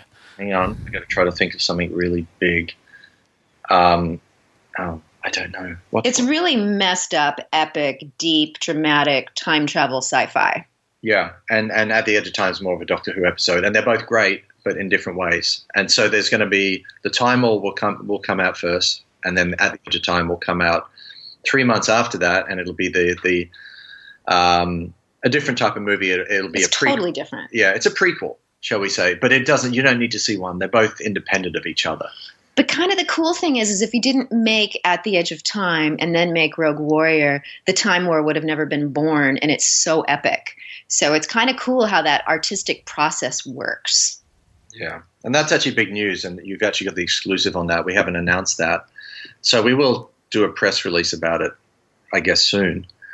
Um, Well, I've kind of talked about it in have interviews, you? though. Oh, yeah. okay, okay. Yeah. But but it's you know it's it's a it's a horrible thing to think. Okay, I want to have this movie finished. It's nearly done, and then it's like okay, we got to shoot another sixty minutes of Like, oh shit. of the film, and it's big. It's a big sixty minutes as well, and we got to find more actors. So now I'm, I'm Which we have. yeah, almost. And um, I've got two movies now to, to kick out the door, not one. Wow. But it'll be worth it in the end. Eventually, I think there'll be a box set with both movies available on the on the you know as a Blu-ray because they kind of belong together. Kind of do and kind of don't. You know, they're kind of like when you have sisters and they're completely different people, and you're like, how do you have the same mother? You But- know what I mean? But there are some of the same characters in both films as well, so they they you know they can work together because Mm-hmm. you've got Is is it kind of like when uh, Clint Eastwood he did a couple of uh, World War II movies, didn't he? Flags of Our Fathers and Yeah. then Letters from Iwo Jima, yeah which were they worked if you watched them together, Yeah. but they also worked if you didn't even bother watching one of them or the other one, you could still get Exactly. the films. Yeah. And And very I, I'm, alone. yeah, and I'm dying to see how the ratings go. Eventually, you know, how do the reviews go on each film? which one get? Mhm. It'll be a competition to see which one's the better film in the end. Uh, I, I know It's no competition. It's no competition. it's no competition. It will be an interesting process for, for the for the audience. Um, so you know that's that's the big news. Is the Time War is now two movies, and the At the Edge of Time will not be called At the Edge of Time. It'll be called something else because. Um, Because we were told so. Yes, we were told to change the name because there's too many movies like The Edge of Time and this and that. There's so many movies like that. We don't want to get confused with anyone, so we've got to think up a new name for At the Edge of Time. Um, but you know, good luck with that. Are you going to have any, any dragons being put into this one? As you mentioned, dragons are the thing. Let's put dragons Well, everywhere. In the Time War we have creatures, we, There we you go. a Oh, lot yeah, of we do. creatures. We Yeah, have a- we actually have an army of creatures. Yes. And of course, that comes from you know experimental studies during World War II, which is really kind of fascinating. Yeah, it's genetic, genetic, uh, genetically Genetic modified testing. humans made into an army of creature things. So they're still human. They're they're, they're messed up. Um, it's about it's all about family genetics and and um, atomic bombs. And greed. Nice. Yeah. Mhm. I'm loving all the updates and stuff. It's like Neil will send me a sneaky picture or something now and again. I'm like, Ah, oh. you sent me that video the other day, which wasn't connected with a time war whatsoever, but it was the guy who was on about his um, his washing kept getting done and all that sort of stuff. And Oh, I'm like, I, I, I got the message at work, and I'm like, what, what's this he sent me? And I couldn't listen to it because I had no sound. so I got home, I'm like, this can't be from one of his films or whatever because it looks really different. It's like, oh yeah, comedy video. Yes. it's good. I love that. I think you sent it to all of us. Well, well, Yeah. set somewhere for the public to see. It's very funny. Well, it's out there. Is it? Okay. It's it's viral. Oh, it's a viral. cool. Yeah, it's a viral video. I don't know anything. You know, I'm just stuck. Well, you know a little bit. You know to put dragons in your movies. Yeah. And you know, Uh, you know film. You know film locations. And break. Yeah. Yeah, that's my fun thing. Thank you for uh, sending me the film location stuff, which I haven't had time to check, but I have downloaded it and it is safe. So I'm looking forward to going through that lot and seeing what cool bits and pieces you've uh, you've sent me. Yeah, I, it's where they shot Planet Planet of the Apes, Mash, and I think something else. Um, Gattaca, I believe. There's there's a Wow. you know a little bit of that. Um, I can't think what else, but anyway, you'll see it all. I just you know we're just going. Definitely. My my brain at the minute is in right. I need to shoot this thing next Saturday, and Oh. then once that's out the way, it'll be like right. I'm shooting this thing two weeks after that with Danny Thompson, and then once I've done that, I'll be shooting the one with Mhairi Calvey. So once those are out the way, now I can start on something else. So it's all uh, all priority type thing, isn't it? Which I'm sure you guys are no stranger to. Going, nope, need to think of this thing, and then I'll think about something else afterwards. Exactly. No pressure. No, well, I haven't got any pressure on mine at all. It's which called is good. self-imposed pressure. It's what? Sorry. Self-imposed pressure. Yes. Now, by the way, Stuart, have you watched any movies this week at all? So Um, watch I watched a little indie one called Suburban Cowboy, which was good. Um, just basically, it's one of these lovely films where it's guy ends up in the wrong place at the wrong time. Right now, you've got a week to raise a hundred thousand dollars, or I'm going to kill you. And it was actually really good. It was uh, Clint sent me the, the screener over for that, saying, you know, can you give it a watch and a review? And I thought, ah, I'll watch it, and it was really good. So I'd check that one out. It's not a Enjoyed film about the, the, the gay scene in the 80s at all. No, that's not that one. Wasn't there a movie called Suburban Cowboy or something? There was a movie called Midnight Cowboy. Midnight Cowboy. Uh, Yeah, Jon Voight and Dustin Hoffman. Yeah. But no, it wasn't that one. This was all drug dealers and, you know, I'll kill you if you you have don't. to do a review of it. Say, well, it's about gay gay people in the eighties. Yeah, ah, you didn't even watch the film, did you? Like, yes. you must be the LA did. Times. It's happened to us quite a lot where people claim they've watched the movie and you can tell they haven't. well, I have the Vimeo stats. I give everybody a link where they can watch it once. And so when I see a review come out, I go to the Vimeo stats, and that's why I made a joke about the LA Times. They even called the editor, and they're like, "No, we believe he watched the movie." I go, "No, he watched the trailer." it's like Mhm. there's no way I can tell.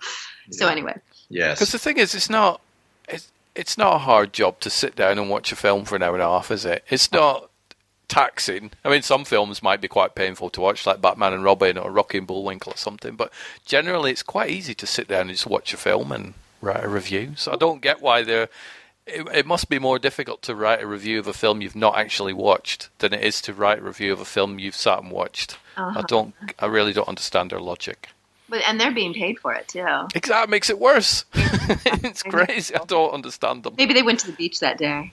Yeah. Yeah. Possibly, but they could take their iPad. And they don't realize what an effect they have on independent filmmakers, like how much effort we put into making this and the years of effort that go into it. And they're like, eh, da da da da da. She only, she never got her face dirty and her hair was never messed up. It's like you didn't watch the movie. I'm going to check the stats. it's like Yeah.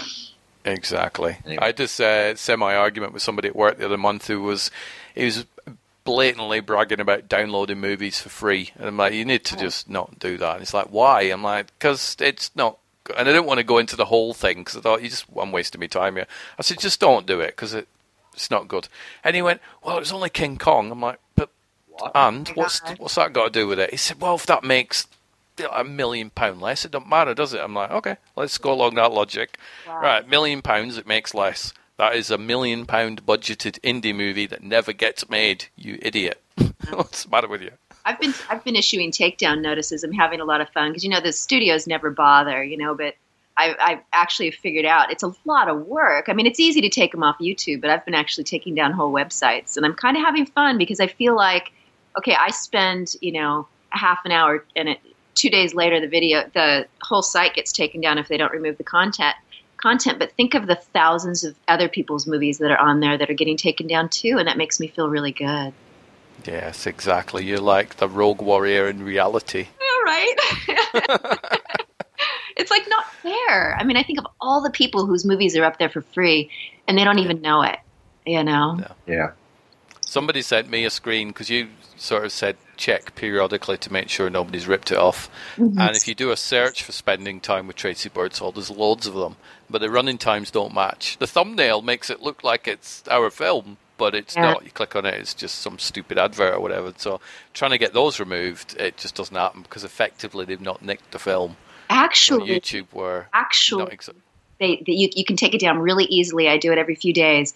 And what you do is you check um, that it's your video, and then you click a link to your video, and then the box that you click is links to other materials. So there's a links button, and what they're doing is they're putting links to their website, and then their website is where they're giving everything away for free. And if you do that, it takes down that link, and it literally, it's usually within about two hours. And I'll, I think you can report ten of them at a time. So every few days, I'll go report them, and because they are making money off hits to your copywritten title, you know, and doing that to steal people's movies. And if they use your artwork, you can claim up. You can claim They did. It's like me on thumbnails. I'm like, hang on a minute. But then you know, look at the running time. It's 90 minutes. I think, well, you know, ours wasn't 90 minutes. It was like 50 or whatever it was. Um, but YouTube were the first time I did it when I was like, right, I'll flag all these things. They came through and went, right, send us proof that this is your thing. And I'm like, I've already done that. I, everything that I needed to say, oi, they've stolen my video and title, was in the initial one. It's like, why are you asking me for the same stuff again? Yeah, just click that it's links to to another site. There's it's way down at the drop down list, and and they'll just take them down right away. Brilliant. I shall get on the case. Yes. People stealing our content. We are the internet police. we are. Well, somebody's got to be. The next time that I do it, I'll do a screen grab for you and send it to you, and then you'll see where the box is at. Yeah, definitely. Yeah. The easy- Definitely. So, what are you two going to do today then? Is Neil going to build submarines? I think I'm going to find out when we get off of off of this call because he's probably going to tell me what I need to do today. Um, I thought I was preparing. well, we're back to submarines. I, I'm. I, I don't know actually. We're about to figure that out. Yeah, we'll figure it out. Yeah. Yeah. If you don't want do, that's okay. Well, let me look Well, at. it- I just thought it was funny that I asked you for stuff to prepare, and you said, "Yeah, we can start it too." I'll stop crying. but it's it's always a pleasure to chat with a pair of you. It's very very cool. I love it when Neil comes on. He's like, "I've got this story for you," and end up with about seven stories. It's great. it, it is very good. And he's like, "I can't tell you the story, but I'll tell you the story anyway." And then I get to find out what the story is. Yes. Yeah, So a win-win. One day I'll tell you about. Oh, I can't even tell you that. we told him That's exactly how it works. Yeah. it's amazing. One day I'll tell you. No, I won't. And then I last usually time find we anyway. told you a story, but we waited till we were off the air. Yeah. yes. And I did make damn sure I cut that one out. So you know.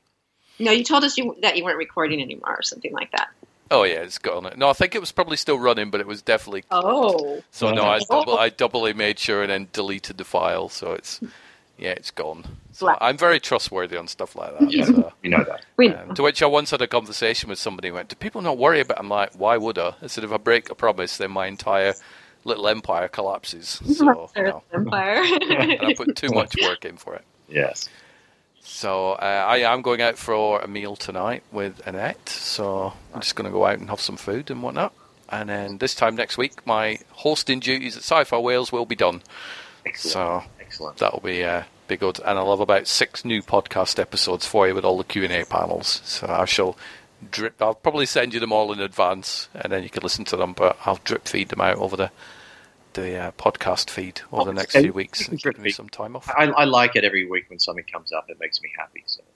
I do, but it's trying to find a regular host is a nightmare because John Fouts and I are in a similar position where we've both got full time jobs. He's in the States, so our our time schedules don't always match up, so we can't always record every week. Myself and Sean, similar boat, so it's now and again I'll record with him, but we can't do that every week.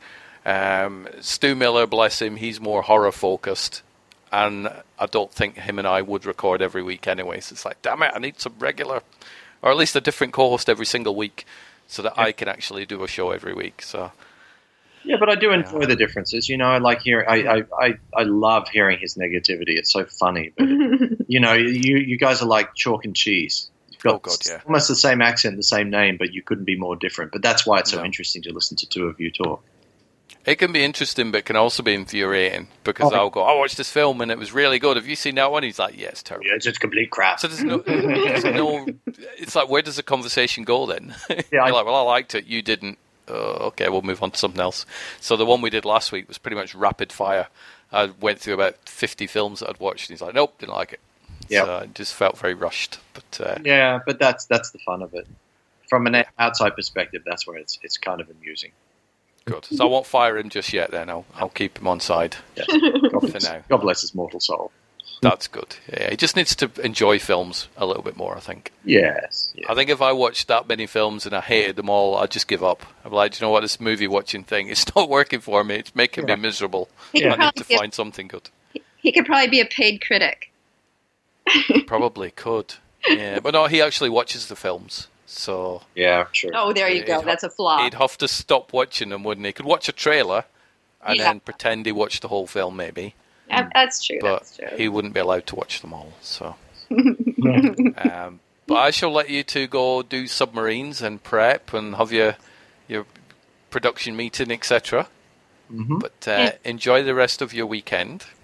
You too, and have fun at the Sci-Fi Wales thing. That sounds exciting. Yeah. I Very. will. Uh, I should really start preparing for that, shouldn't I? Yeah. Yes. I generally don't work well like that. I'll start preparing on the car journey down next Saturday. Be Like, oh yeah, they're there. Yeah. That'll be cool. Hmm. So, hmm. but I shall keep you updated, and there'll be lots of pictures and audio recording and stuff. So, Excellent. Excellent. Wonderful. all right. All Well, you enjoy, and shall. I'll catch up with you both soon. Okay, take care, Stuart. You too. Bye. Bye. Bye. Bye.